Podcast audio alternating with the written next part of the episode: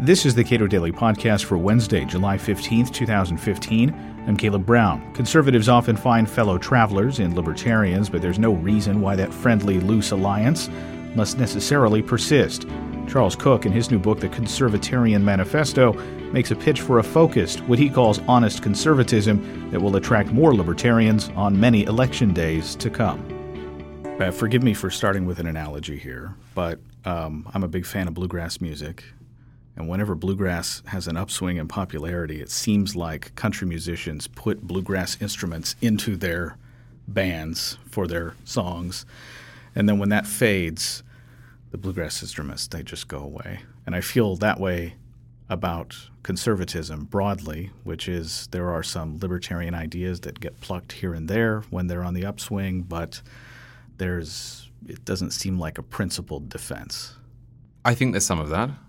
I think that libertarians will always be on the outside, and their desirability will always be linked to who's in power at any given point. Uh, it is true that at the moment, conservatives are courting libertarians, in part because we've had six years of Barack Obama. Uh, and it is true that libertarians were courted by Democrats in two thousand six, two thousand seven because we'd had six, seven years of George Bush. I do think, though, that it's more than just a pendulum game at this point, because the major questions that are now facing America, and this will change, of course, but the major questions that are now facing America uh, do pit statists against non-statists. I was saying downstairs, it, it really is the marriage between liberals and libertarians, or progressives and libertarians, as I'd rather call them, uh, tends to be a brief one, purely because libertarians tend to be interested in those binary issues. Should gays be able to marry or not? Uh, not the aftermath. Likewise, should we decriminalize uh, marijuana or not? Not the aftermath. Whereas progressives have a whole vision after they've won. Uh, if you look at, say, the gay marriage question, I imagine there is going to be, if you'll forgive the use of the word in this context, a divorce between libertarians and progressives, because libertarians are not going to want to use bayonets to enforce uh, certain views on people. They're not going to want to subsidize or push into churches. So, uh, yes, there is a degree to which the marriages between conservatives and libertarians uh, and between progressives and libertarians are a little like your country music and bluegrass analogy. Uh, but I do think going forward with a, a government this big and with so many victories on the social issues front, you're going to see more common ground between conservatives and libertarians. You uh, have three chapters here uh, relating to federalism, guns, and drugs. And for me, the how a lot of conservatives failed on the drugs issue was over federalism, the idea that uh, states should be able to make their own rules with respect to uh, drugs seemed seemed like uh, was an opportunity to offer a principled defense of federalism that most conservatives didn't take. Yes, and I don't think they show much principle in general on the drug question. And there are three areas I identify which uh, really should be catnip for conservatives. If you were coming down from Mars and you listened to somebody like Ted Cruz, may, maybe any other conservative talk, you would conclude uh, that they were in favor of the Constitution as it's written, that they were in favor of local uh, organizations taking these decisions, that they were in favor of individual responsibility, and that they were against government programs that had been proven to be too costly and to be Uh, not efficacious in any way. And yet when it comes to the drug war, there's a blind spot. Uh, you can make a very solid constitutional case that there is no justification for a national war on drugs, leaving aside the various uh, ill consequences, the knocking in of doors, the spying, uh, the incarceration. I see no Commerce Clause justification whatsoever. I see no constitutional justification. Uh, if I were of, say, Ted Cruz's bent, I would be making that case over and over again. Uh, likewise, when it comes to, say, firearms, and I'm a staunch defender of the Second Amendment, conservatives tend to say, look, uh, these are choices for the individual. Uh, guns don't kill people, people do. Uh, you can't blame inanimate objects for bad outcomes. And yet with drugs, we see, well, they're just too dangerous to be in the hands of other people.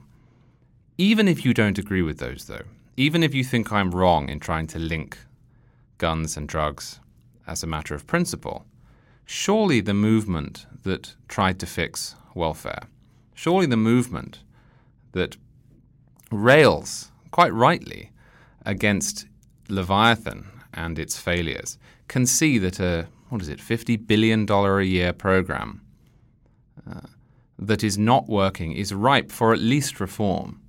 And yet we are dragging conservatism, kicking and streaming, uh, screaming towards that, that position. And I think that's not just a problem for the country, but it's a problem for conservatism because it makes conservatives look selective in their application of their rhetoric, and indeed they are.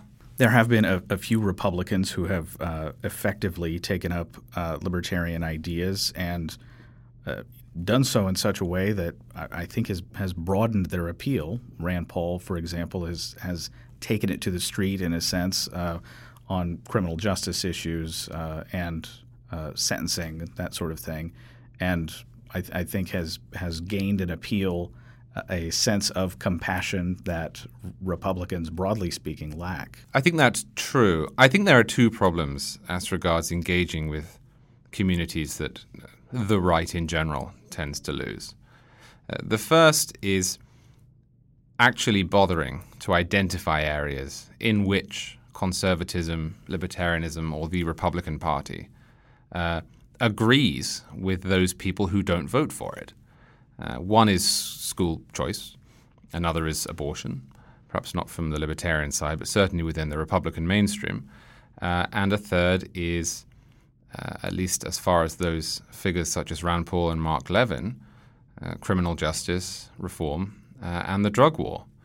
Uh, we don't tend to bother to identify those questions. And even if we do, we don't then bother to go and talk to anyone about it. I remember two thousand twelve... Mitt Romney told uh, Paul Ryan not to go and essentially preach his gospel of free markets and individual liberty in cities. He thought it would be a waste of time. Well, I think that was criminal. Uh, and if he couldn't spare uh, Paul Ryan, he should have invited somebody else to do so. So when I see somebody like Rand Paul going to Howard University and in general trying to make uh, an issue of, say, the consequences of the drug war, I am pleased, but I will issue a word of warning. There is no virtue in doing this unless we believe it. And so the intellectual argument has to be won on the right more broadly first. Otherwise, not only will uh, the uh, evangelicals become, and I mean evangelicals for the cause I'm proposing, uh, evangelicals uh, be seen as imposters, uh, but there will be a backlash that will help nobody. So when I make my case in the book that the drug war has been a disaster and conservatives should acknowledge this perhaps more than anybody, uh, I'm trying to win that argument first. I don't think we should split off into various groups. So winning the argument among the intellectual elite of conservatism to say this is something that we need to seriously deal with, well, and yeah. let it trickle down to yes. the grassroots of the Republican Party. Absolutely. Uh, it, it's not as if we don't already have the intellectual framework to recognize that the drug war doesn't work. We're supposed to be in favor of individual liberty. We're supposed to be against government waste. We're supposed to be in favor of federalism and for constitutional originalism. And yet uh, we still take, at least in the rank and file, the position that Ronald Reagan did in the nineteen eighties, which I think was deeply misguided, but at least forgivable because it was at the point that the drug war was ramping up, not when it had been proven to be a disaster. Conservatives also are supposed to believe that uh, bureaucratic incentives often produce far greater costs within uh, government agencies, but the, uh, there seems to be a similar blind spot there when it comes to the Pentagon. Absolutely. And this is a, a case I make not from the perspective Uh, of a non-interventionist. Uh, I am somewhat of a moderate on foreign policy, I think. I want the United States to be the most powerful nation in the world. I believe that it is imperative that it remains so, not out of any uh, quest for glory, but because my reading of history is that since the Battle of Waterloo in eighteen fifteen, the world order, the liberal order, internationally has been underpinned by what I would call a good country. uh, first Britain in its post-slavery imperial form, and then the United States. I think world history would look very different had, say, the French emerged from Waterloo victorious, uh, had the uh, Prussians and then the Germans won in the twentieth century, had the Soviet Union become preeminent. I think it would be a different world if China were in that role. It's not to say, of course, we needed to inv- invade it. Uh, Iraq, but it is to say that we should be in a position of strength. So I'm coming uh, at this as somebody who wants to see solid defense spending and American hegemony, if we have to use that word. What I do not accept uh, is that we therefore have to turn a blind eye uh, to waste and incompetence. Uh, the progressive worldview seems to hold that if the war on poverty, for example, is having salutary effects, that the way it is achieved, the waste that it yields, are somehow forgivable. Conservatives don't believe that until it comes to defense. And then they indulge all sorts of arguments that they would otherwise reject. For example, uh, they say, well, what will happen to employment in military-heavy areas? Uh, what will happen uh, in the coast of Florida or in the state of Texas or in uh, those western states that house air bases if we cut back? Well, we should be advocating uh, a strong United States military because we believe the United States needs a strong military. We should not be arguing for it because we want uh, some sort of employment program. And we should not be arguing for it because it creates safe seats. And when we look at the amount of waste uh, that is clearly being generated by the Pentagon, if we wish to retain our moral authority in every other area, we should be as loud in denouncing it. Clark Neely, in uh, his book Terms of Engagement, he's a lawyer at the Institute for Justice, argues that fake judging is a big problem, uh, which is not to say uh, it's necessarily is or is not judicial activism, which is a, a some, sort of a problem that conservatives uh, talk about all the time. But uh, he's his problem, Clark Neely's problem, is that judges are unwilling to engage with the text of the Constitution and decide these constitutional questions in a in a serious matter, whether it be in deference to the executive or the legislative branches. And that that's that's somewhere that, that libertarians and conservatives broadly disagree. I think we disagree at the final hurdle. Which is? Well, conservatives and libertarians both believe that the Constitution has a fixed text and that it should be interpreted according to uh, what it means. We tend to disagree as to what it means. Now, there is an ongoing fight a little bit before that in terms of what would be best uh, for judges to uh, do when deciding whether or not to intervene. Uh, th- that is uh, an ongoing fight. I see certainly Randy Barnett Uh, is uh, involved against some of my colleagues at National Review. Um, ultimately, though, this I do think this comes down to, to to what the Constitution says. I don't think you see, for example, much living constitutionalism on the right from either libertarians or conservatives. Uh, you see really a fight over uh, what the text means uh, and over what judges should do uh, per se. In other words, even if a conservative and a libertarian agree, uh, a good example of this is Justice Scalia on the Ninth Amendment. Even if they agree as to what the the words mean, they disagree as to what uh, a judge should do about that. Um, I, I'm not going to pretend that's not a big problem. Uh, it is possibly an intractable one, but there is far more in common, I think, between libertarians and conservatives than between those two and progressives. I, but don't you think libertarians more generally, specifically on the Ninth Amendment, are willing to uh, accept the idea that the Ninth Amendment exists in part to ha- to have those arguments, and conservatives do not? Sure, sure. Although we do disagree strongly, I think, with uh, progressives as to how that should be, as to how one goes forward from that position. Uh, you know, it wasn't the Ninth Amendment case, but I've seen a lot of libertarian criticism, for example, of the gay marriage decision, because it uh, not only strays from the text of the Fourteenth Amendment, in, in my view, if it engages with it at all, uh, but it potentially creates uh, the opportunity for future courts to invent rights out of thin air. and not just negative rights either. What do you view as, uh, for libertarians and conservatives, what do you view as the next big success uh, that if uh, conservatives and Republicans were willing to take it up, what do you think would be the, the most lasting and uh, valuable success that they could have politically? What do I think is realistic, or what do I think we should be fighting for? Both. Okay. Well, I think we've made a lot of ground up locally. Uh, right to work is, of course, controversial among libertarians because it is interfering with contract.